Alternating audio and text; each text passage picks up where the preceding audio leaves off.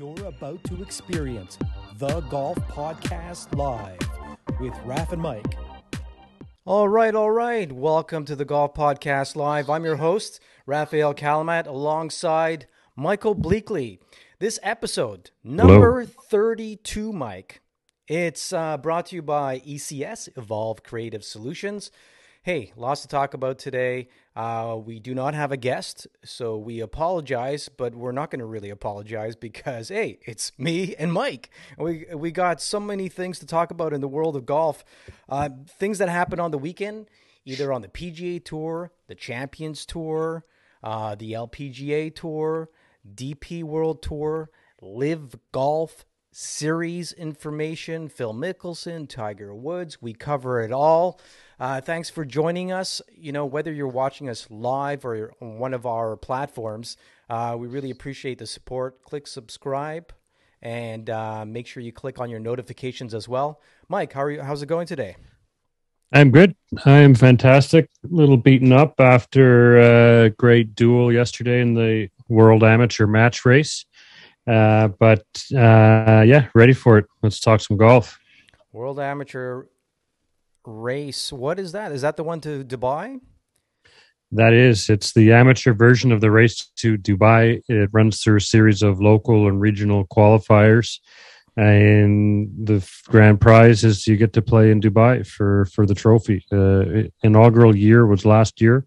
And we had our first match, and we were lucky to close these guys out 3-2. It was a good battle, a couple of good players. Who's your partner? Callan Ainsworth, as some of you may have known. He's been on the show, so the name may ring a bell. He's a solid golfer. It was a good battle. You know, these guys kept us on our toes, but we were able to make a few putts and some key shots that allowed us to, move on in the bracket. So I'm not sure who we're playing next, but looking forward to seeing how that part of the bracket transpires and get into the next match. Yeah, that sounds pretty exciting. I mean, that type of format is always exciting. Most of you are familiar with President's Cup or the Ryder Cup. This year is a President's Cup year, and so that should be very exciting. The teams are slowly developing. We're starting to see something really hot watching the PGA Tour. We got to see one of my favorite golfers, just because he's so active on Twitter, and he's funny, and he's a great golfer. We're starting to see him stripe it really well. Mr. Max Homa. Victory number 4, I believe. Yeah. So that's pretty cool. Did you catch any of that? I did. Some highlights and intermittent parts of the cast this weekend. I didn't really follow the whole tournament in depth, but I agree with you. Max Homa rocks on social media. He's one of the funniest guys on tour. If you're not following him, you should. It's his fourth win. He's starting to grow his roots on tour. And the President's Cup year, so is he going to continue this play? Will we see him on the Cup? It's possible. He is one of the winningest players in the last 3 years since 2019. He's with an elite group of guys. Yeah, he's got his second at Wells Fargo. I think that's only been done twice. And he takes away a cool $1.62 million. Not bad for a week's work. These guys are making some good money, and then we look at, the Champions Tour very quickly. We're going to circle back to all of this, but the Champions Tour, Mike, we had a familiar name, Steve Flesch, also a 4-time PGA Tour winner. And so he won the Mitsubishi. I got to pronounce that properly. I try to say that 10 times fast. Classic Golf event, and final round 65. That's pretty great. We remember him from back in the day from playing really well. And these guys aren't making 1.6 million, but 270K, not bad. Yeah. No cut, no pressure. So, obviously there is tournament pressure, but nothing these guys aren't used to. Like, look at this leaderboard: Flesch, Harrington, Toms, Couples, Els.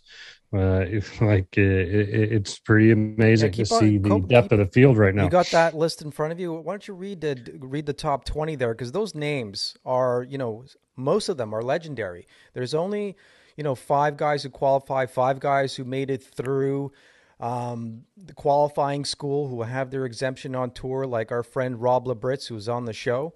You've got that list? Yeah, I stopped at 6 there with Els and Walker and Broadhurst, Day, Montgomery, Duke, Carlson, Stricker, Goosen, Appleby, Dunlop, Woody Austin, Jay Hawes, Tom Pernice Jr., Barron, Quigley, Clark. Right, that gets to the end of T14. What a list. It's like looking back in the mirror. Fantastic to see these guys out there and this is just going to get better every year. There's more and more PGA Tour graduates into the Champions Tour. It's just going to get better and better until the year Tiger gets there, because it's going to happen. Also, we're getting older, so it gets better every year because we're getting older, and these guys, basically we grew up with them playing and watching them play. So it's nice to see them, keeping their game at that level. Yeah. They're not shooting 5-10 over par, they're playing 3 rounds. They're not playing the 4 rounds unless it's a major. I think there's a major happening next week for them. Stricker's back as well. It's nice to see him in form. Don't forget about Jesper Parnevik. Did you catch him this weekend? That's a nice do. You might see him confuse him for someone washing your window at a street corner, but he's there. And where is he? He was T26, 2 under for the tournament. So that's a good appearance. Yeah, that's fantastic. The weather was kind of weird for both tours this weekend. Lots of wind and rain, a little bit of flooding. It just goes to show how good Max is and how he's on. I don't know. Is he on a heater with these winds and how he's showing up? He's had some pretty great results, and I'm fascinated. I'm really fascinated for his second win this season. What else is happening? Well, it's funny. I posted, just off topic, I posted a funny video of Tiger and Phil doing the golf pong on the driving range. Remember that video of them playing golf pong, hitting it into those red buckets, going back and forth? And, I kind of miss the rivalry back and forth, even if they just get a chance to meet maybe 1 or 2 more times, right, Mike? Like just, maybe this year, maybe at the end of this month at Southern Hills, maybe over in Boston for the U.S. Open, or maybe the British Open. Think of how thick the gallery is going to be all around whatever hole. If these guys can somehow get matched up, ideally it would be great just to happen throughout the tournament naturally. By their play, but what a gallery to follow around with the controversy on Phil this year and just the resurrection of Tiger 4.0. He's out, he's back again, and let's see this. Let's see it continue. Let's see Tiger build on his. I got to say, some success at the Masters. We know he wanted to play better. The fact that he finished the 4-day event walking, got through it, threatened some action on day one with a 1-under. Like we were, that got everyone pretty excited that he could pull it off. But he's just had his leg rebuilt. Fact that he walked 4 days around the hilliest golf course on tour, arguably, is success. So Tiger, Phil playing somewhere at one of these events. Let's see it happen. Come on, guys. I'm pretty thrilled to see them come back, and I obviously Phil's going to have to do a press conference. They don't want a circus at the PGA, right? Mm-hmm. I recently was watching an interview with Gary Williams and Mike Wan, and they really want to just have a great tournament, and if he shows up, great. Will he get a release? Is he suspended? What's happening? It isn't very clear. However, I do feel like he's going to. I think he's going to defend. I think he's going to show up, unless he's not in form because he hasn't played since the beginning of the year. There was a viral video that went out. He was playing or hitting balls on the range. He looked a little bit overweight. You know, he didn't look too fit. Some people said, you know, did he grow a beard? Is he, what's he looking like? He's trying to change his appearance so he can blend in. That's funny you say that. It occurred to me now that, yes, it wasn't my first thought when I saw that clip, but it does. He did look a little heavy. So who knows? Maybe he's been just enjoying the time off and, you know, thinking about the next steps, right? Like Gary Williams told us, he thinks it should be a one-on-one. And you know, I don't disagree with that, right? You know, give him a chance to slowly leak out the thoughts and get the initial buzz to settle down a little bit, and then followed up by a press conference, I think would be wise, because wherever he shows up for the first time, it's going to be a bit of a gong show regardless. So, but anyway, let's see the show happen. Let's get on with it, because Phil can't just sit in the rafters that much longer. I think by the PGA, if he misses the PGA, he's going to have that hunger to compete, in my opinion. I think we, you know, that might push him to come out. Who knows? You know, we're all in the dark on this one. But what we do know, there's a book coming out soon that's going to stir the pot, to put it lightly. There's been a few comments leaked over the last, you know, week. So the Phil story is really just starting. Yeah, and that being said, I just got a message from Alan Shipnuck. He's supposed to be on the show next week because he's got that controversial book coming out, the unofficial biography of Phil Mickelson, and it looks like he'll be coming on the 23rd. We might try to get him on earlier. You know, it's pretty exciting. I mean, a lot of things are going on in the world of golf. One of the biggest topics that we can't seem to drop because new information is leaking slower than my leaky faucet upstairs in my second washroom. It's the fact that who's playing Live Golf, right? And we had a controversial weekend with Sergio Garcia being in the news once again. You know, he's not throwing his shoes. He's not spitting in a cup. He is yelling. Well, he wasn't yelling, right? He was talking to himself, caught on camera, saying he can't wait until he gets off this tour. Just a couple of more weeks. Now, you know, I don't know if it was just if it was just a comment or if he really feels that way. I think, you know, you could only keep things inside for so long. And I think he's had his personal issues with the tour over the years. And, you know, you bottle it up, you know, it's going to come out, especially if you're a fiery Spaniard, right? You know, again, like Sergio, if he had 5 minutes to cool off before opening his mouth when he's irritated, probably would have changed a lot of the dramatic scenes that he's participated in over his career, from racial comments to spitting in the cup to it goes on and on. He's got a pattern, and he did it again here. And really, sometimes you can appreciate when someone wears things on their sleeve, but that's unbecoming of a professional golfer. You should be able to control your tongue a little bit, regardless of the situation. And he did it again, but it stirs up this controversy with the Live Tour, and obviously Sergio's playing. So you know, it's going to be the 40-something tour, and these guys are going to try and fill their pockets, which I can't blame them at this point of their career. And again, it's more drama within golf, and golf isn't really a sport that gets flooded with the controversies. You know, we get the odd scenario, you know, what's happened to Tiger through the years, but the controversies just keep coming, right? From Phil, you know, this competitive league that's coming out here. This is unlike anything else. So we really, it's going to catch a lot of eyeballs in the end. is it going to be good for the sport? It's going to draw a lot of new eyeballs onto the sport. It might make golf visually more appealing to more than just the diehards. So yeah, who knows where this is going to go? But we know the next couple of years, it's going to be interesting to watch this unfold.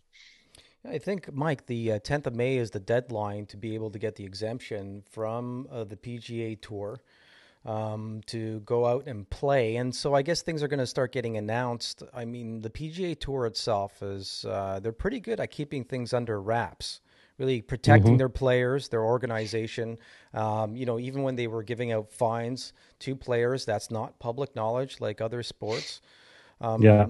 And so that's really interesting. I'm really looking forward to this book. I tell you, just to circle back to this, Alan Shipnuck's, released a whole bunch of, excerpts from the book, and people have released a few things. He recently said in one of his messages or tweets, I should say, he said, "I've always enjoyed being around Phil and love writing about him.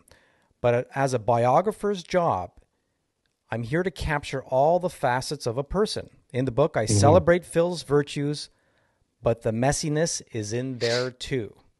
So, that's a nice way to put it. I'm looking forward to reading it. We should be getting it any day now, and we're going to be able to cover it, talk about it, and have him on the show. He's traveling on the 15th, so he won't be on next week. But stay posted, because we're going to announce when he will be on. Yeah, are we live? We are live. Yeah. Okay. Yeah. Good, because I don't see the YouTube sign video on my end here. All right. Well, maybe you should double check. It shows here on my counter. It says live. We're 17 minutes in. And Good. If you're just tuning in, it's just Mike and me, Mike and Raph. You're listening to the Golf Podcast Live. We're on, 15 different platforms, and then we put all our stuff out on our social media feeds as well. So pretty excited to be expanding, growing, having our audience grow. Make sure you subscribe and hit that notification bell or whatever platform you're using. Mike, anything else you want to say about Live? I'm just can't wait till it gets started, because it is starting. Yeah, it is happening. Coming. Which we've been talking about it for so long. Supposedly, there's 15 of the top 100 players that are going to play. I know a lot of the golf analysts and reporters and journalists are talking about, well, there's a bunch of guys in their 40s and 50s. If they want to go, no one's going to miss them. There's a lot of toxic talk on social media as well.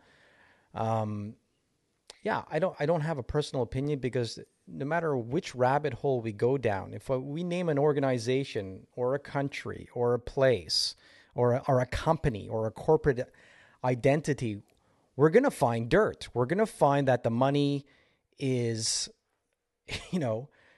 being washed in some shape or form that people don't like, whether it's ethical, whether it's political, whether it's a social stance. I mean, we live in a very touchy time in the world right now, where every single thing that we say is dissected, and people jump at your throat.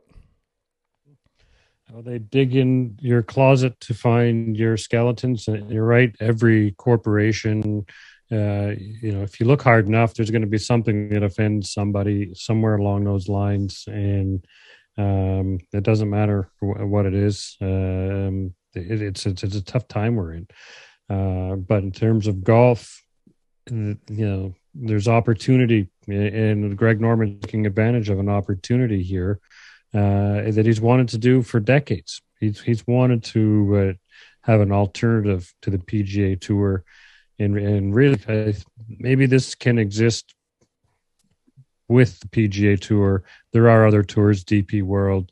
There's a WGC events. There's a lot of events out there. So maybe there's room for this. And if they stay to an 8 tournament schedule each year, it could maybe coexist with the PGA Tour for the most part. There's going to be conflicts for some of them, and that's where these players will have to decide. So, yeah, but imagine they're giving them ultimatums. So what if you can't play? Because the whole problem is tournaments that are taking place in the U.S., they're not going to get exemptions for that. There is no way the PGA Tour is going to allow for that. You've got the PGA Tour, you've got the R&A, you've got the USGA, you've got the Masters organization. All these people are working together right now. The DP World Tour, formerly the European Tour. They're working together, and I don't think they're thrilled about what Greg's doing and what the Live Golf Investment Fund series coinciding with the Asian Tour to be official. I'm a little confused still on this. You know, the website is very basic. It gives information and dates, but, you know, rules and regulations and players and things of that nature are still hard to find. Yeah, that's all I have to say about that. I don't think they're going to be working with Greg, and Greg's a little bit controversial, right? He seems like a great guy, obviously great player, really smart businessman, but there seems to be something that we're not seeing. You know, there's a communication problem between him and a lot of the top people. And there's got to be a reason for it, right? We don't see it because we're so far back and maybe outside of that inner circle. Mm-hmm. No, we're, we can only see what we can find online. And the Live Tour is not putting that much effort into their online presence at the social media channels. At first was questionable if it was the correct channel or a spoof. So, you know, everyone's kind of in the dark unless you're in that inner sanctum that knows really going on. So all we can do is watch and react to the limited information that we have. But each week someone peels back a layer of that onion and more information comes out. The Sergio's antics were exactly that.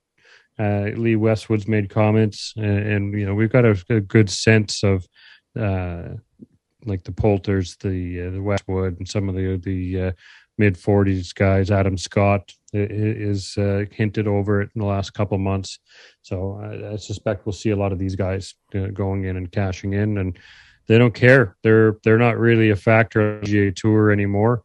Maybe odd week one of them gets hot, but it really it's a different golfer's game. It's a younger golfer's game. These guys, the big hitters, and so these guys it's their sunset before the Champions Tour. Well, if you guys are just joining us once again, welcome to the Golf Podcast Live with Raph and Mike. I'm in Toronto, Mike's in Vancouver, and we're here to talk all things golf. We got cut off for a little bit, but that's okay. There's so much to talk about in the world of golf. One of the funny things that happened this weekend was... well, it wasn't too funny. Ken Duke had an inside 10-foot putt, putted off the green and went 30 yards away from the hole. Like, it passed the hole about 10, 15 feet, and he stood there thinking it's going to stop, and it just kept on trickling down the hill, down the fairway, the neck of the fairway, all the way back for a 30-yard chip. So I guess it wasn't funny. I'm laughing because it's happened to all of us, hasn't it? Where we've kind of do something silly in golf, where we're in a worse position than we started with. Yeah, you know, again, it's a cruel, evil game, and that is a good example. It happens to touring pros too. You know, we've all got that story. We should almost have an episode where we have friends call in, and they got 5 minutes to tell their worst story. You know, it makes me think of playing in La Quinta at the Desert Dunes course. Three of us would go out there early, first hole. It's played slightly elevated approach, and the pin was in a bowl. And three of us were below the bottom of it, putting up, you know, 10, 15 feet uphill, and it just kept coming back. One of us made the putt, and the other was, so we were there four or five times, just kept coming and coming back down. It was very painful, but, you know, good, funny memory. I was playing at a place called Trillium Woods in Belleville, Ontario for a college golf tournament. This is where I got my only hole-in-one, but at the I've had one of my worst shots in golf as well. You imagine the how I felt. So I had a partner. His name was Steve Pike, great golfer from Quebec City, and we were, you know, Team Quebec. Anyhow, par four, second shot. I might have told this story where I hit the tree 100 yards right in front of me with a, I think with a 5-wood, and it came right back at me. It was going to hit me, right? It was one of those things that went way out and it came right back. And I was actually had a longer approach than I started with. So the things like that do happen to all of us. I could continue with embarrassing golf stories, but then, you know, it's we'd go on forever. So yeah, Ken Duke.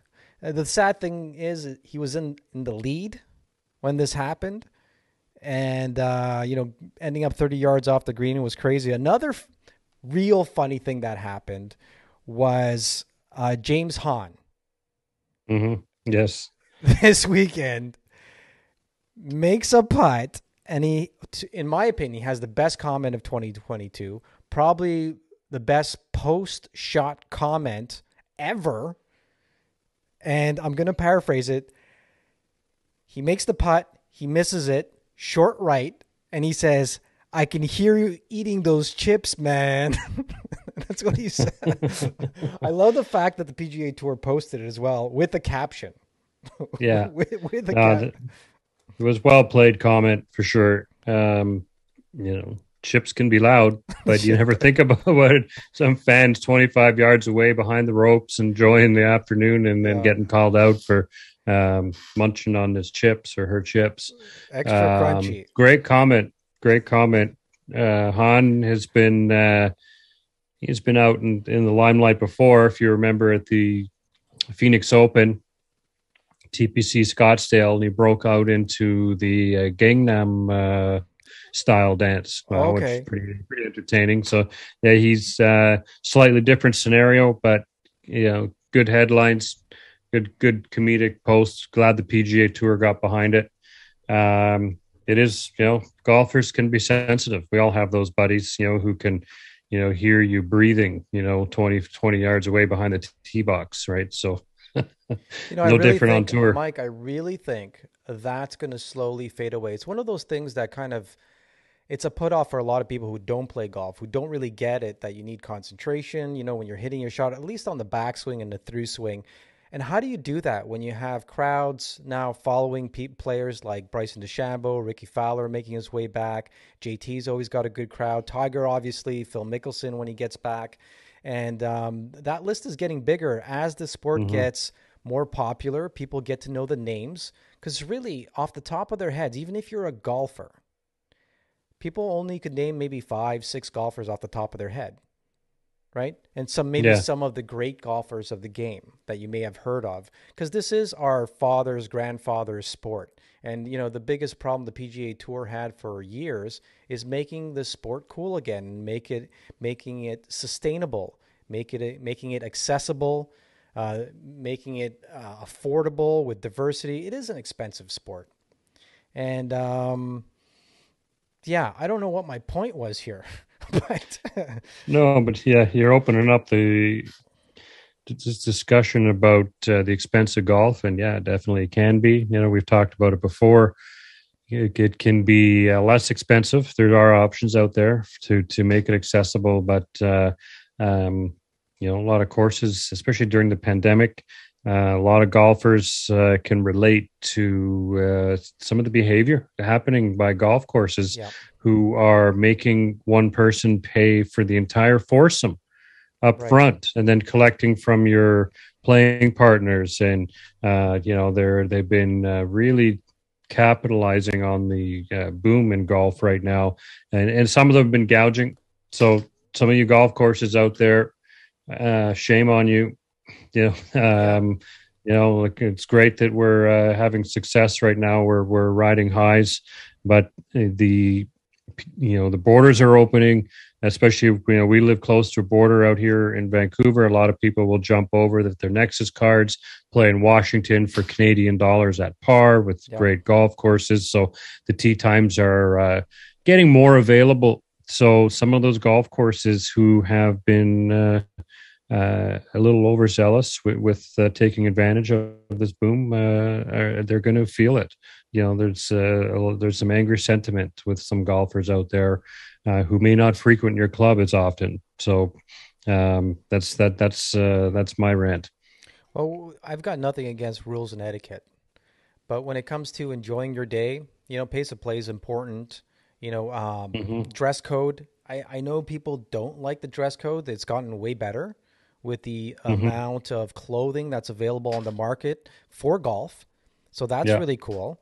But, you know, the tuck in, the knee length, the sleeves, no sleeves, the collars, you know, for the recreational golfer, there should be an etiquette, but it shouldn't be so frowned upon if you don't wear that. Now, you know, you're not going to wear jeans. You're not going to wear pants scuba diving. I know that's an exaggerated experience, but every sport has some sort of etiquette. And golf is very much a country club social sport. And, you know, it's more comfortable to wear golf wear. I'm not going to wear a jean shirt and jeans with dress shoes. No.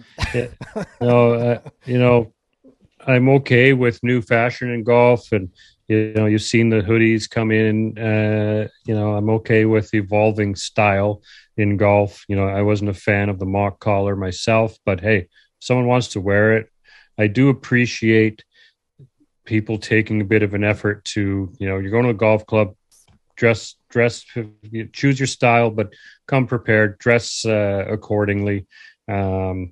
You know, not that often do I play with anybody in jeans.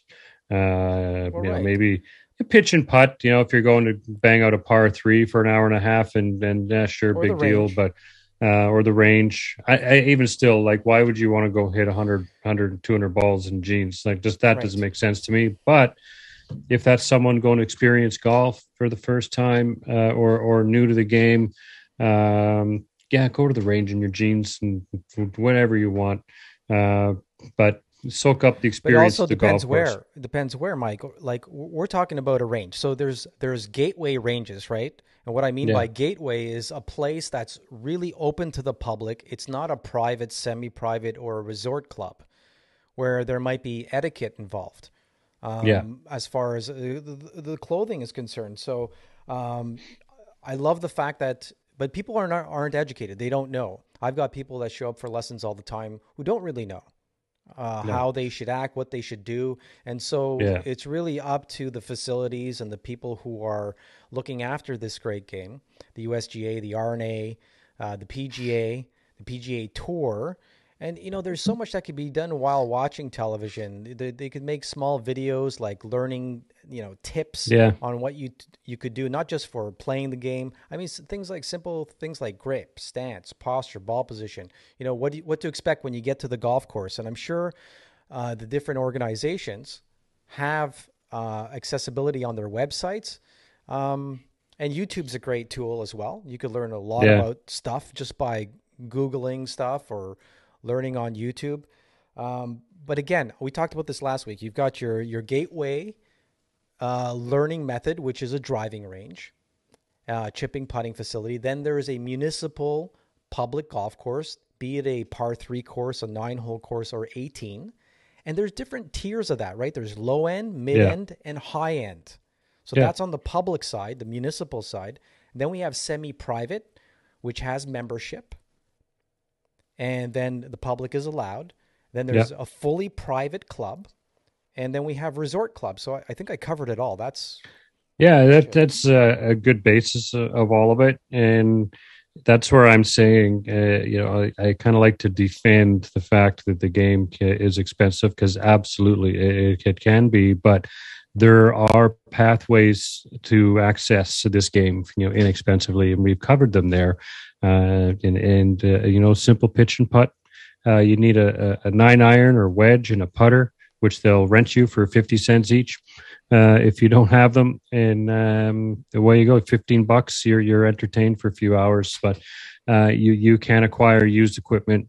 You can go down to the range. Yeah, you can go experience golf at any of those levels and get out there. And I think when we're trying to continually grow the game, we don't want to scare people away with being too stringent on awareness, like forcing someone to spend $400 in the pro shop to meet the dress code. I can see that would happen at a high-end private club, but a lot of the public courses will allow you out there in a t-shirt and jeans, like some of the munis. But really, do you want to walk around 4 hours, 5 hours, and in jeans, and like you're going to be uncomfortable, and you're not? Well, think about just other basic sports. I mean, if you play any other sport, I mean, whether it's badminton or you're out playing volleyball or you're playing hockey, you need the proper gear. And golf clothing is made so that it's comfortable. You know, the shirts are made longer so they don't come out all the time, or you could just untuck on most of these public courses. So, people always tuck and stuff.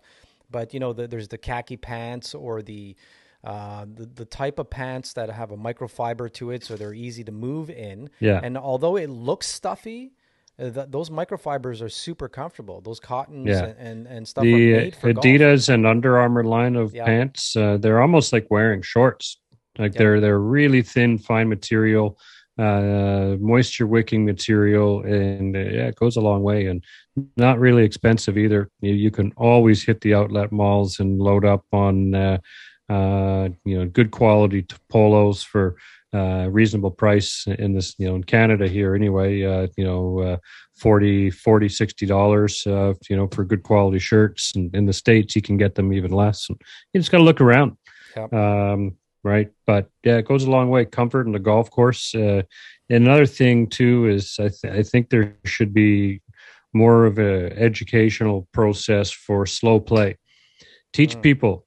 You ever wonder why you don't get invited to a round from your buddies? It's because, you're painfully slow, so you're the last in the list. If you're a slow player, you're the last one invited because it's painful. There's also the social aspect to it. I've talked about this a lot of times with you, is that people could play in a best ball format. So whether you're two people or four people, everybody hits their shot from the same spot, and whoever has the best shot, which means the most playable shot, doesn't have to be the furthest shot.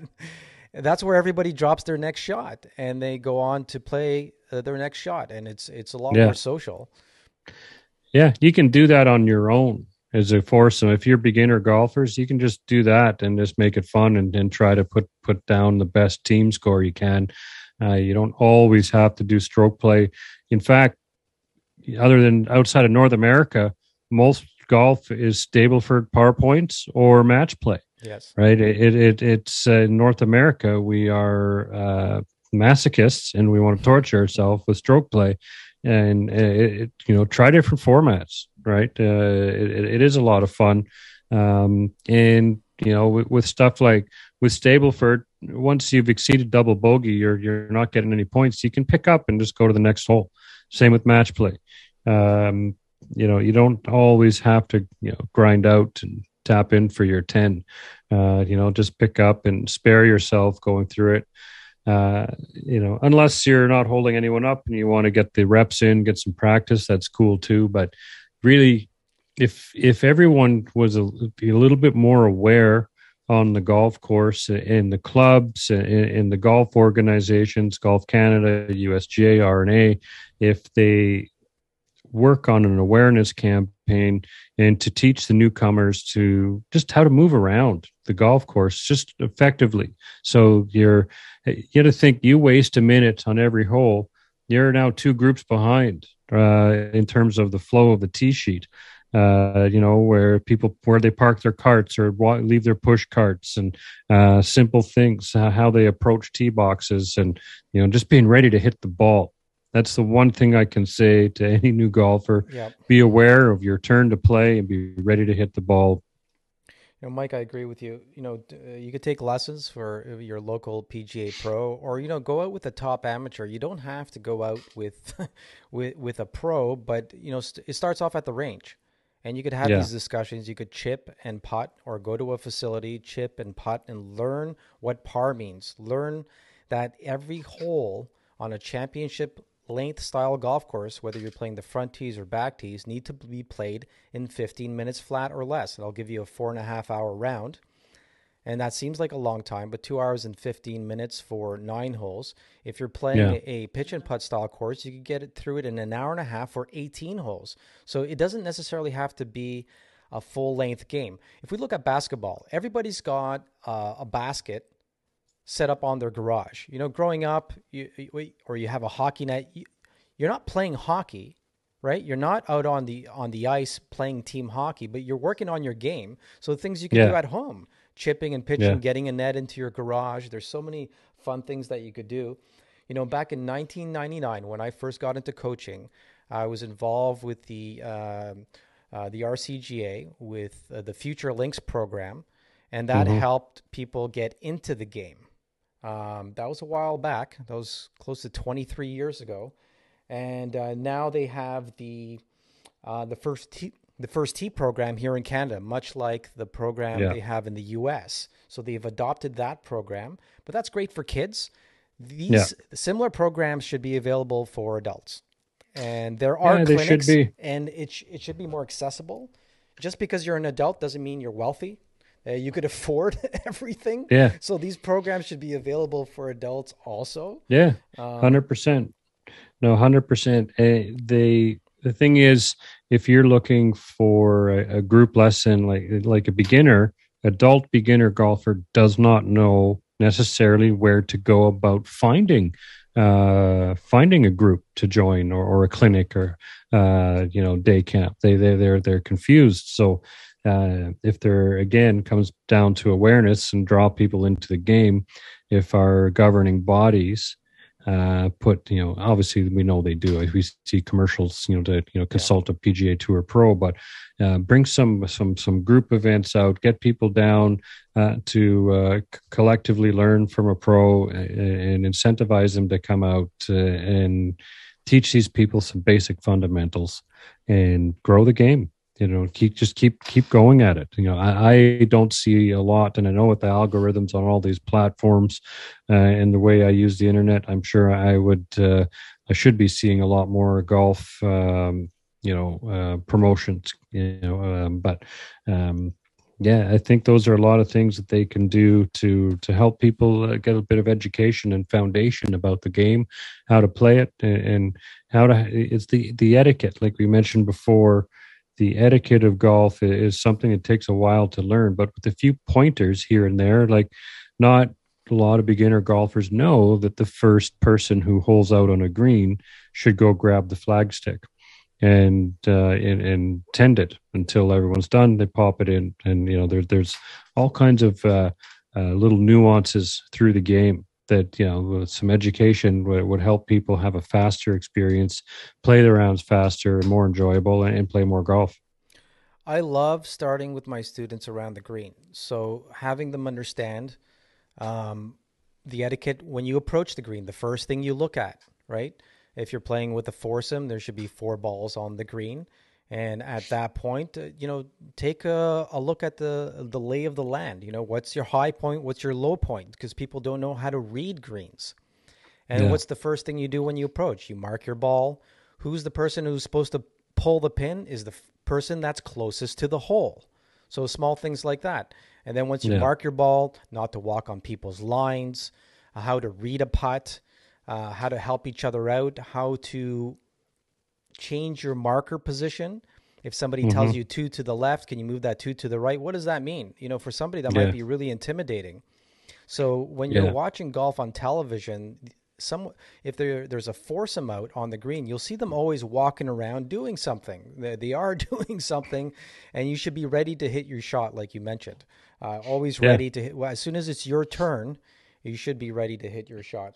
And here's the other thing to add to that is while your opponents are hitting, they're in their routine. This is when you assess your shot. Don't wait. This is the biggest aggravation on a putting green. When someone waits, it's their turn, and then they go walk around. They do the whole circle again. They look at everything, and you're like, oh my God, are you kidding me? Yeah, you should be ready to assess. assess as soon as you're walking up to the green. Like you said, you're looking at the undulations of the green. You assess the information. So when you are ready to hit, it's your turn. You don't kill your playing partner's momentum by taking a minute. I have one buddy, I won't mention his name. He's walked off the green and plumb bobs from over a bunker, and everyone in the group is just like, "Oh my God, would you seriously?" So yeah, don't do that stuff. Like seriously, you just be ready to hit, assess for your shot while others, and this includes on your approach and on the tee while others are hitting. Get your shot ready, get your yardage, do what you need to do to get ready. Don't wait again until you're there. Nothing's worse than the fourth guy, standing down by the cart, pulling clubs and shaking, scratching his head, and then everyone else is teed off, ready to go. And then you got to wait for, your slowpoke buddy to get up there and hit. Don't forget your putter. So if you got a pull cart or you got a golf cart, obviously, you stay on the cart path at this point because you're closer to the green. You make your way to the green. You're being extremely social, but you forget your putter, so you got people running back to their cart, coming back. They usually forget something like a ball marker. You could use a coin or a poker chip or something else for a ball marker. You could throw your phone down if you want to use that as a ball marker because everybody's attached to their phones. And then fix your divot mark. And if you don't fix yours, fix somebody else's, because part of the etiquette of the game is keeping that green surface in good shape. And you'll notice on municipal courses, it's a lot more bumpier. The private too, believe me, private they roll good, but for some reason people aren't fixing ball marks, and you see that a lot of even high end clubs, and people think they fix themselves, but all you need to do is bend over with your tee and pull the damage together, tap it down with your putter, and you're good. You can even use your putter. Gary Player has a method of tapping it down with the toe of your putter. Yeah, I wouldn't suggest it for beginners though, but I know what you mean, right? Just jamming it around like that, Yeah, but you don't need a tool to do that. Use a tee out of your damn pocket and fix it. If you're good enough to make that mark on the green, fix it. Fix another one while you're there. Or if you're waiting for your friends to putt, tap down a few and repair the green. It's good golf karma. You need that to make some putts sometimes, and you got to dig deep in a match. And you should always fix your damn damage on the golf course. That means replace your divots out in the fairway, or sand if that's what your course does. Rake your bunkers. Nobody wants to go into a bunker full of footprints or a rake in the middle of the bunker. That's some great etiquette. But carry a divot tool. It's something you put in your pocket or in the bag. They're inexpensive. You get a plastic one if you don't want to get a metal one that costs $15, $20. Usually at the pro shop, it's available right at the counter with tees. You get a lot of them. They're usually free. Yep. The plastic ones are usually free, so do it. But just use a tee. I don't actually ever use a ball marker. Mike, I use a tee people, and my putter. Fixing divots, but ripping up the divot itself, and that's what I don't like seeing, because it's going to be a dead spot. And what I mean by that is a divot tool is a fork-style tool that gets stuck in the ground, and you're supposed to push the divot forward a couple of ways towards the hole of the divot. If you do it the opposite way, where you're lifting, you're ripping out the roots underneath that divot, and that will flatten out once you put your putter on top and flatten out that divot. But you've just killed that area that's growing. All the roots have been ripped out. And I see that all the time. People just lifting up that divot, right? You're supposed to push forward. It's a small thing, but it's tough. Well, let's move on to something a little bit more exciting than divots. Yeah, sure. We're but for riveting conversation. Look, I'm all about growing the game, Mike. It's growing because I think people finally realized on how amazing it is for mental health, getting fresh air, learning a new skilled sport. And there's so many beautiful pieces of property all over the world to play, and it's never the same.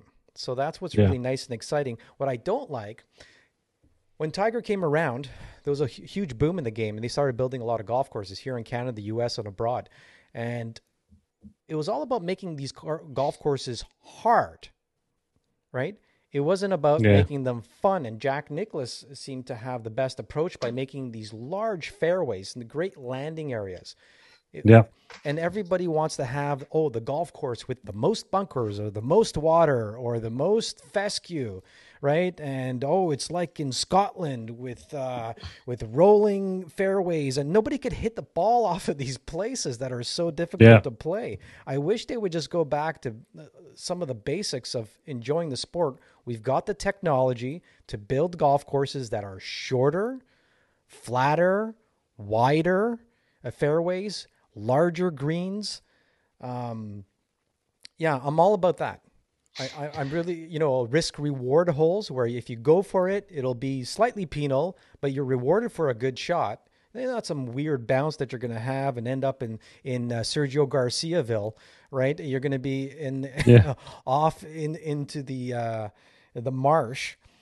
I'd be upset too, like Sergio, walking around, ankle deep in that mud marsh he was walking around on this weekend. No, totally. And Arnold Palmer has a signature to him, usually has a drivable par 4, which is tight, but short. And from every tee box, if you're playing the correct tee box for your skill level, you should have a shot at that par 4. He will have... par 5s that are reachable if played properly. They're usually generous landing spots off the tees, but he gets you. You got to hit a good approach in. He's going to have a lot of bunkering around the greens, and like you mentioned, Jack, he's got certain signatures as well. The course is playable, and they are demanding, and, you play the right tee box, you're going to have your challenge. Golf should be fun for the amateurs. There has been this push for tougher golf courses, and we all like to experience something like the TPC at Sawgrass or Stadium Course. And I played a course in Hawaii called Koalau, which I'm pretty sure they filmed Jurassic Park nearby, and I'm not making that up. And the jungle around this golf course was so thick you couldn't get 10 feet through it. It was, you would get stuck in it. Never seen anything like it. It was red clay type sand. Oh yeah. The rough looked like arugula. It was so thick, and forest carries all over the place. They build themselves. They had a slope rating of 151. And for those of you who don't know, 155 is the highest rating you could get on a golf course. So that's pretty high.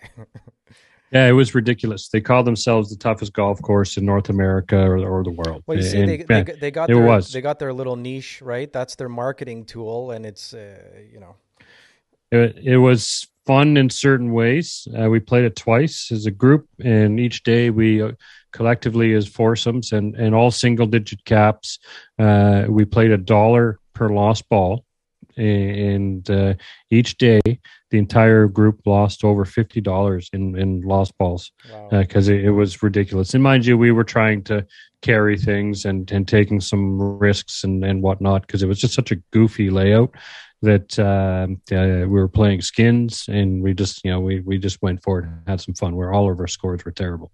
So Mike, put this in perspective now. A beginner goes out with your group on that golf course for the first time. It's never been on a golf course, never experienced. They're never playing again. They're never. Tell you that. If you guys are upset and you're not, it's difficult as it is, and you guys are great golfers, how hard is it for them? So let's circle back and talk about how good these guys on the PGA Tour are. This week we've got the AT&T Byron Nelson. There was a Monday qualifier. Had a couple of guys who made it through. 4 guys: Austin Ekerat, Conrad Schindler, Kyle Wilshire, and Andrew Loop. Now, unlike the Champions Tour, if you go through pre-qualifying and qualifying and shoot just under par, pretty good chance you're playing in that event. Here, whether it's the Corn Ferry Tour or the PGA Tour qualifier, these guys are shooting 8 under was the winner, and then 3 6-unders to make it. Yeah. You know, over a course of a couple of days, you know, these guys are shooting 20 under par, 25 under par. That's how good they are. Mm-hmm. Right? 5 under doesn't make it. Doesn't cut it. Right? Yeah. Yeah, no, that's, and the fields are deep. You know, the Monday qualifying fields are deep and littered with former touring pros and PGA Tour card members. So, yeah, these golf, you know, there's a lot of pro golf out there. And again, that's why Mr. Norman feels it's the right time for another tour, because there's bodies out there who want to play. So yeah, this it's going to be fun to watch all this mayhem unfold here. Yeah. So what was the date on that Live tournament? Was that in June? That was in June, I believe. Yeah, it's coming up. It's coming up pretty quick. But before we get to that, we've got the PGA Championship happening up in Tulsa at Southern Hills. Yeah, we're 2 weeks away. We're two weeks away. So after the Byron, we've got the PGA Championship. And who's set to be in the field? Well, we've got Tiger Woods. There's no other Tiger, is there? And Phil Mickelson are both registered. Now, will they play? I think Tiger's playing. Phil is still questionable, still up in the air. We don't know if that's happening. What do you think, Mike? Yeah, I mean, Phil. Do you think Phil's going to hide out for a little bit longer? Because they're really digging through his trash right now. Yeah. You know, there's a, and every week that goes by, there's more and more stories coming out of how he's behaved, and there's even Mark Calcavecchia has said things in the past that. This isn't the real Phil. I'm paraphrasing a bit, but, what we see isn't really the real Phil. I've always been a fan of Phil. It's been really entertaining to watch, his successes and misgivings over the year. But all of a sudden, everyone's turning a dime and they're all like, out to get Phil. So, as I was saying, is he going to hide? Is he going to just lay low and let this blow over? But like, as a competitor, how do you not want to defend your title, as the current PGA champion at 50 years old, historical win last year. You got to go out and defend Southern Hills. He's been there before. You never know, but will his game be ready, or is he scared that he's going to go out there and just play terrible? And so he's just going to use this bad press to just hide out in the rafters a little longer. I think Gary Player put it best during the supper at the Masters this year. He said he's very missed, and it's very sad that we're not seeing him play. 20 some odd years, consecutive years playing the Masters, him being a multiple Masters champion, sort of, peaking at this age to be playing that type of golf, and then going out on the Champions Tour, winning a couple events there, just really having a good, consecutive winning streak, both on the Champions and the PGA Tour at 51. Like it's not like he has a lot of time left where he's like, okay, I'll just, I'll take this break and then I'll just come back at 53. I mean, it's now or 100%. Never. It's now or never. 100%. So I think the quicker he deals with all these issues and answers all the questions, whether they're right or wrong, to the best of his ability. And he knows he's said some stupid stuff, and he knows that a lot of stuff has been taken out of context.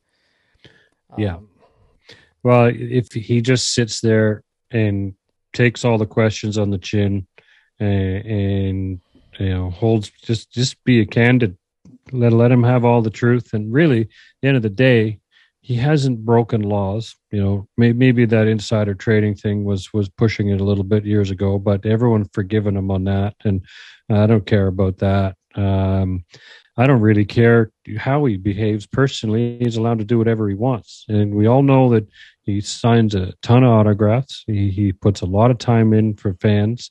And yeah, so what if he wants to gamble? Go for it. It's your money. That pay your bills. You know, it came out that Bones arguably left because he wasn't getting paid on time. You know, there's a few $100,000 owing there. I mean, if that's true, you know, I hope not. But you know, these guys do pull in a lot of money. But if you manage it, you should never have financial problems. But when you're, who knows what Phil's gambling on? We know Daly went through gambling through his career, lost $30-40 million gambling. Yeah. That is it's a tough addiction, and just because someone is wealthy doesn't mean they don't have issues. There's issues. Don't judge. They come into all families of all levels of economic success. So, if Phil's got a gambling addiction, that's pretty serious. And who knows? Maybe he's seeking. Speculating. Obviously, maybe he's seeking help for that. This all came to a head, and that's maybe pushing him to get some help for gambling. Right. Yeah, there's a lot of lifestyle choices that are being made when you've got that kind of cash roll, when you've got that much money coming in, not just from purses, but sponsors. And, being under the spotlight, there's a tremendous amount of pressure. I would think I wouldn't be able to walk a mile in any of their shoes, but Phil Mickelson being who he is, with all his records, with all his accolades, still 58th in the world. He's still got a few FedEx Cup points from this year, but the guy's won 45 times on tour. I mean, he's pretty much the most winningest golfer up there with the top 10. And speaking of top 10s, guess how many top 10s he has next to Tiger. Tiger's got 199 the last time I checked, and he had 197 top 10s. Wow. And second place finishes. This is where I think he blows everybody out of the water. I mean, he played during Tiger's age, so he's finished second 37 times on the PGA Tour. Yeah, that's incredible. That's just And then there's the third place finishes, and even Tiger's low round, I believe. What do you think Tiger's low round is? And I just know this because I looked it up the other day. But what do you think his low round, career low round, is? It's 61, isn't it? It is 61. Yeah. Yeah. You win a chicken dinner. Tiger, Phil's low round is 60. And he's been close to a lot of 59s. That's for sure. And he's made, lifetime purse money for Phil Mickelson is $95 million, just under 95. Just purses, and you got to think he's probably made double that. As speculation on endorsements over his time, maybe more. Yeah, it makes you wonder. If how do you have any financial worries, right?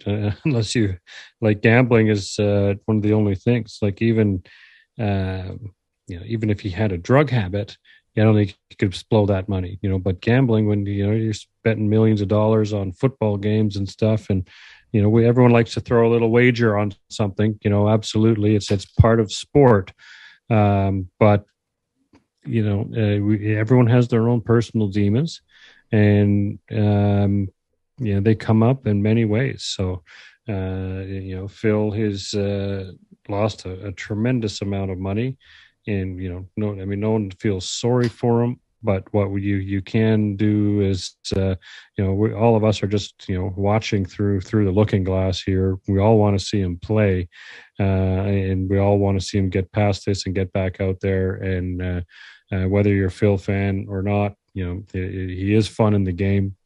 Same when Tiger was out for so long, even the Tiger haters were glad to see him back in the game, because golf is great when these guys are around. And whether we see Phil on Greg Norman's Live Tour, I don't go for it. Yeah, go, I don't know how all this is going to unfold. Right, we're probably going to see Phil out there. Yep. Especially if he needs to pay his bookies. Yeah. Well, look.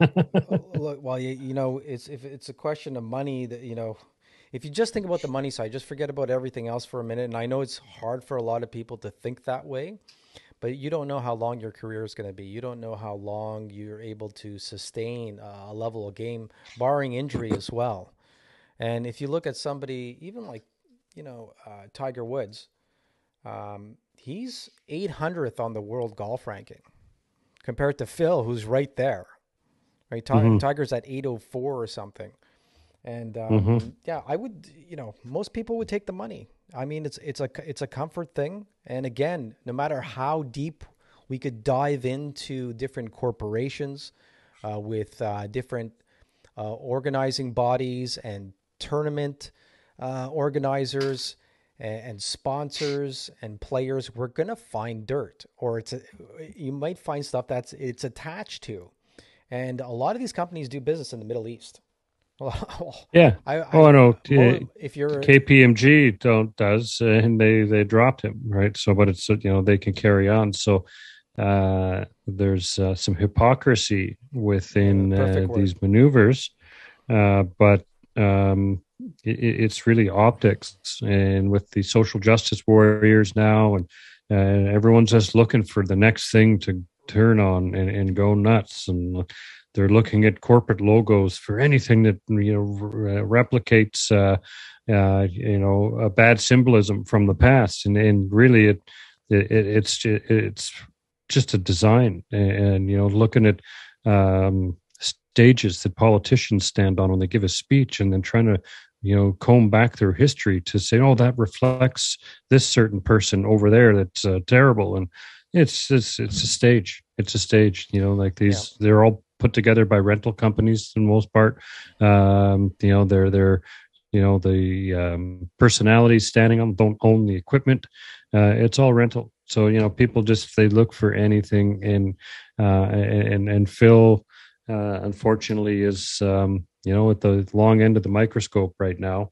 And, you know, we're not talking about his golf game, which is kind of shameful.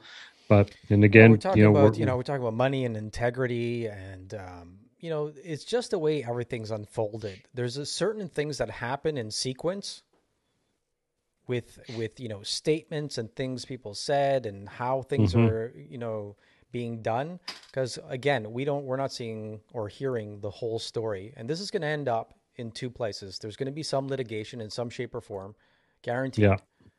And there's going to be some repercussions on players. They're going to possibly even lose their status. Now, there's a catch here, because you got to make a choice between legacy and money, because the PGA Tour has that going for them. And the individual events, like the Masters, the PGA Tour, the USGA with the US Open, and the R&A and the Open, those are all separate entities, but, you know, it's brought them all very close together, and they're working together now, which is nice to see for the, you know, maybe the first time in a couple of years. You know, the game for the last 100 years, everybody wanted to one-up each other on locations and the way events are being put on, and which players are going to show up with appearance fees. But I think it's going to do a lot for the players, Mike. They're going to get paid more. I think a great idea for the majors would be, if you qualify and you don't make the cut, you've got to get compensated in some shape or form. The majors need to hold on to you know, all these players. So if you're some random guy who made the cut, to get through the process of making the cut for the US Open or the Open is so crazy. So many thousands of hours and time spent trying to get yourself to that point. You should get 10 grand. You know, all the players who missed the cut, 10 G's, at least to cover their week, you know, or more, or more, you know, you know, we're talking about 156, 144 players every week. You know, not everybody's Tiger Woods, you know? Well, no, or, you know, silver spooned, or have that wonderful corporate sponsor that's going to bankroll them. Like, look at Max Homa. You know, he's 4 wins. He played the PGA Tour years back, 18 events, missed 15 cuts, right? And like he said so in his post-round interview, you know, he remembers the bad times. So, and with golf, that can come back. Like, how many players out there had, like, look at Ian Baker Finch, who go over it old school for a bit, you know, wins the British Open, you know, he's on top of the world. And he was in the announcer's booth so fast after that. He just, you know, he lost his game. Yeah. Bobby Clampett, remember, you know, speaking he wasn't. Hair, right? Didn't he? Oh Christ! So yeah, he's right there with Jesper Parnevik currently. Oh, something else. But if you remember the U.S. Open, and I believe it was at the Olympic Club in San Francisco. I could be wrong, but out of nowhere, he's in the U.S. Open. He's contending. And he goes out and gets past the first nine and goes out, just fucking blocked a ball, pardon my French there, hit a terrible shot, and then gone. He just, they didn't even show him on TV for the rest of the afternoon, and it was, you know, trending to be, you know, story of the decade. To your point, Max is in a good place, right? He's expecting, yeah. He's expecting a kid. He seems to be happy. Right. And that's a big thing for a lifestyle where you're always traveling. You're always working on your game. Very little, if no off season with the PGA Tour. Hopefully that changes. And, you know, one of his quotes he just gave to the PGA Tour was, "I don't feel like I'm fighting my own body anymore." And that could mean a few things. It could mean that he's not playing golf swing; he's playing golf shot. You get into the zone where you start hitting shots. You're just visualizing the shot. I mean, you've practiced enough. You're not thinking of where you are at the top of your swing, at impact. Where's your weight distribution? Where's your ball position? You know, how are you gripping the club? Yeah, you can't perform if that's what you're thinking, right? And then. It's hard to get into that zone where you see it and do it and just execute. Dialing in that yardage, Mike. How many times have you and I played together on shorter golf courses, whether it's pitch and putt or approach shots? You know, greens and regulation. Sometimes you zone in. You're looking at the green. You're looking at the pin. You got an idea of the yardage, and it's like throwing a ball into somebody's glove right here, right here. Yeah. And then you see that pin and you land within that 3-foot circle. And it's, it's not because you got all your irons dialed in. You got a feel. And I think a lot of the players have grown up not having feel. You see these guys, I can't believe they're such good ball strikers, drivers of the ball. Yeah. They hit it so far. But when it comes to chipping and putting, how much time are they spending? Like, as a coach, I'll tell you, double it. Just double whatever you're doing, man, and look at your stats.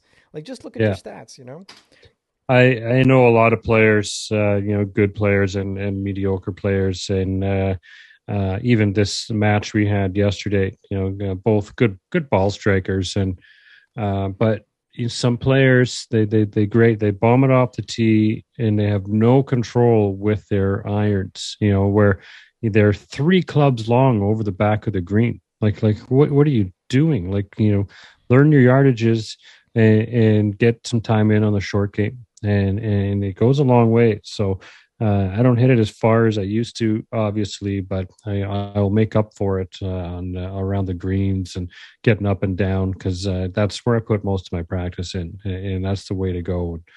But, back over to Max Homa. Because we got off on another tangent, but he's locked down number 4. He's confident about going into the PGA Championship, which is a new place for him to be. Riding this high, he's got the 4th win under his belt, and we got a President's Cup year. So if he can keep this going, we might see him on the President's Cup. I say yes. He will be at the President's Cup, and he said it time and time again. Outside of the majors, he's so focused in on getting on one of these teams, and it's a life changer, right? The camaraderie, something they're calling now. It's a pretty new development, the Team USA development team. Is new. All these guys were pretty independent when it came to getting into these team events, and they're thriving. They're loving it. These guys are all buddies, right? Like, maybe we saw the last Ryder Cup team, and the President's Cup team is not going to be very different. Other than a few characters, But Max would fit right in with JT and Jordan. All those guys, yeah. Whoever else, like, he's going to fit right in. He's got a great sense of humor. It's not going to be a problem in the team room. The current U.S. Golf team is they're buddies. You know, much like the Europeans were, they who travel together, eat dinner together. There's a lot more camaraderie there, and the U.S. team has that now. So the rest of the international team this year has got to be ready, because they're going to have a tough battle in front of them, right? And this is one of those conflicting events. Even the Ryder Cup, for that matter. It's like, you love the U.S. team, you know all the players, but you also you love the European team and the international team, because we're in Canada, so we're going to have our own countrymen on the team. So it's really I'm going for both teams in a way. I feel for it when we have our Canadians going, like the Mike Weir and Tiger match in 2007. So yeah, it's a bit conflicting, but yet you appreciate all these American players, because we watch them grow up, and they're so good. And it's a different breed of player out there now. They're not individualists. They're working together. They're friends. It's great. Even a little tangent. Matt Wolf commented that he's just happy to be back out and playing. He's not worried about winning. He's happy. He's in a better state of mind. And anyone who's traveled knows that the experience of traveling isn't fun. Going through the airport process and getting your rental cars and all of that, and these PGA players, the lesser known players who are, in the bottom of the echelon, they don't have the money. So they're going through, the same airports we are. Yeah, it's a pain. It's annoying. And then you got to do that week after week. You're tired. You got to practice and work on your game. As much as I would totally like to do that, it will wear you out. Week after week, and you're not all pulling up beside the plane and jumping into the net jet, like some of the top tier guys are doing. It's taxing on your body, and you're away from your family. Some of these people have children or wives at home. They're away from all of that. So it's not all like look at Annika, just packed it up and went to have children, right? And same with Lorena Ochoa. Yeah. Like, we lost two of the top female golfers of all time, and they both had to bow out of the game just for to have a family and all that, and because it's tougher for women to have that tour schedule and have a family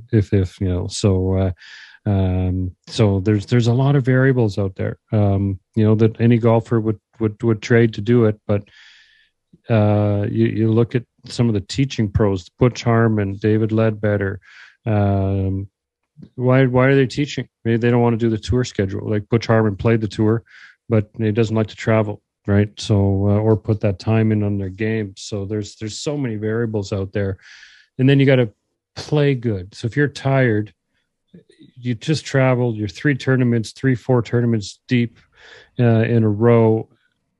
How are you going to get that gear right and compete? So these guys, when they do pull it off, we have to appreciate what they've done. Yeah, if it was easy, everybody would be doing it who plays golf at a competitive level, right? These guys are really the 1% of the 1%. And just a shout out to our Canadians who played this weekend over at the Wells Fargo. We had Nick Taylor, Corey Connors, Adam Svensson, Roger Sloan, Mackenzie Hughes, Drew Nesbitt, who won the Mexico Open a few years back. I don't know if anybody remembers that, but it wasn't part of the PGA Tour the way it is now, which is it's a new event. Before it was part of the Latin American Tour, and he won that. And then there was Michael Bleackley. So shout out to all those guys playing out on tour. Yeah. A couple of those guys hopefully will make a President's Cup team. If we get 2 Canadians on there, it would be really nice to see. That would be very cool. And every time I see Corey Connors, I think of the Chris Vernon show. right? When he when he's doing Corey Connors is 2-under, Corey Connors. But we won't be doing any PGA update or any songs, but we're definitely talking PGA Tour next week, and it's all going to be about Tiger Woods. Your final thoughts, Mike, on Tiger? Well, it's hard not to talk about him. Tiger Woods playing the PGA Championship next week. Well, we're all looking forward to that, obviously. Let's see how he does. Hopefully he's got some more endurance in his legs and can play well. He made the cut, the Masters. Let's say he's going to make the cut at the PGA. Do we call a top 10? Do we call a top 25? Right. Obviously, everyone would freak out if he won. I'm calling he's going to make the cut, and then we'll go from there. Right. Maybe after the first round, we'll see how he plays. Yeah. But he'll certainly be in better shape. Right. It's been a little while. A couple months to rehab. Right. So he'll have, just shy of 2 months of rehab, and, he's working every day. And it's called Southern Hills, right? But the hills aren't that hilly. I mean, it's less hilly than Augusta. So it's an easier walk from what I've been told. I haven't played either. I haven't played Augusta or Southern Hills, but that's what they say. That's what the writers say, the analysts, the players, and the journalists. Everyone says that, Southern Hills is an easier walk than Augusta. So I'm looking forward to that. So that bodes well for him. So let's hope he's got the energy and stamina to perform, and whatever. I'm just happy to see him playing at this moment. Anything beyond that in terms of his placements is going to be a bonus to golf. So so let's see how this materializes. Let's remind everybody, for those of you who don't know, how accomplished Tiger is compared to someone like Rahm's record or even Scheffler's record this year. At his height, I think his most wins were 9 wins on tour in one of the years. He won 9 times. That was back in 2000, so we would remember that, right? When he won all those times. He's got 82 PGA Tour victories alongside 15 majors, whereas Jack has 18 majors. And, I don't know why they don't bundle the victories together, because there's international victories that are not included in those 82. He's got 12 international victories as a professional. And I don't know, I would have to look this up, but there's 4 other victories, professional victories. And the other would be, I don't know, or I think it's 4 or 14, something like that. I know that's way off, but I know there's a large amount of victories that are not part of that. And remember we talked about Phil Mickelson and his top 10 finishes, 197. He's got 199 top 10 finishes, and 31 second place finishes. A lot of majors and big tournaments for second place, but nothing like Phil. Phil's the king of second place finishes, and like we talked about, his low round is 61. So I'm looking forward to seeing him and getting all the hype with the book coming out, with the press conference for Phil, with Alan Shipnuck coming on our show, and we got Johan Benson, who's the professional over at Le Mirage Golf Club, as well as one of the analysts and journalists at RDS, which is the French version of TSN here in Canada. He was lucky enough to play the Masters golf course this year because he was up there with the RDS team for the Masters, and he won the media lottery to play the golf course the following day. So some of our guests that are coming up, pretty exciting. Yeah, no, looking forward to that. We've got a couple other in the pipeline that we won't mention until we got a date confirmed, but some very exciting guests to come. So we are, as usual, available on all the podcast stations tomorrow. You're live on YouTube now. This will be shared through social media and everything. Please share, subscribe, comment, any engagement goes a long way to feeding the algorithms. So check it out. All right, guys, for Michael Bleackley in Vancouver, I'm Raphael Kalamat, and you've been listening to the Golf Podcast Live, brought to you by ECS, Evolve Creative Solutions, your web provider for everything digital. And, of course, what's our other sponsor, Mike? Well Drink Company. Yeah, Upper Here we Hand, go. Cards and Collectibles, and Well. Yeah. Shouts out to all of you. We'll tag our sponsors in social media. Please follow them too, and drop a line in the comments. You know, we always want to hear from you. Thank you very much. All right, guys, until next week, remember, if you're in the first cut by the green, make sure you chip it, don't putt it. There Take you care. Go. And we're off. I'm going to stay on for a little bit just in case this is streaming. So even if people are listening to this right now, I'm just going to stay on. That was a pretty good show. We covered a lot. No, that's good. That was good. It's a little bit of technical difficulty, but it seemed to stabilize after.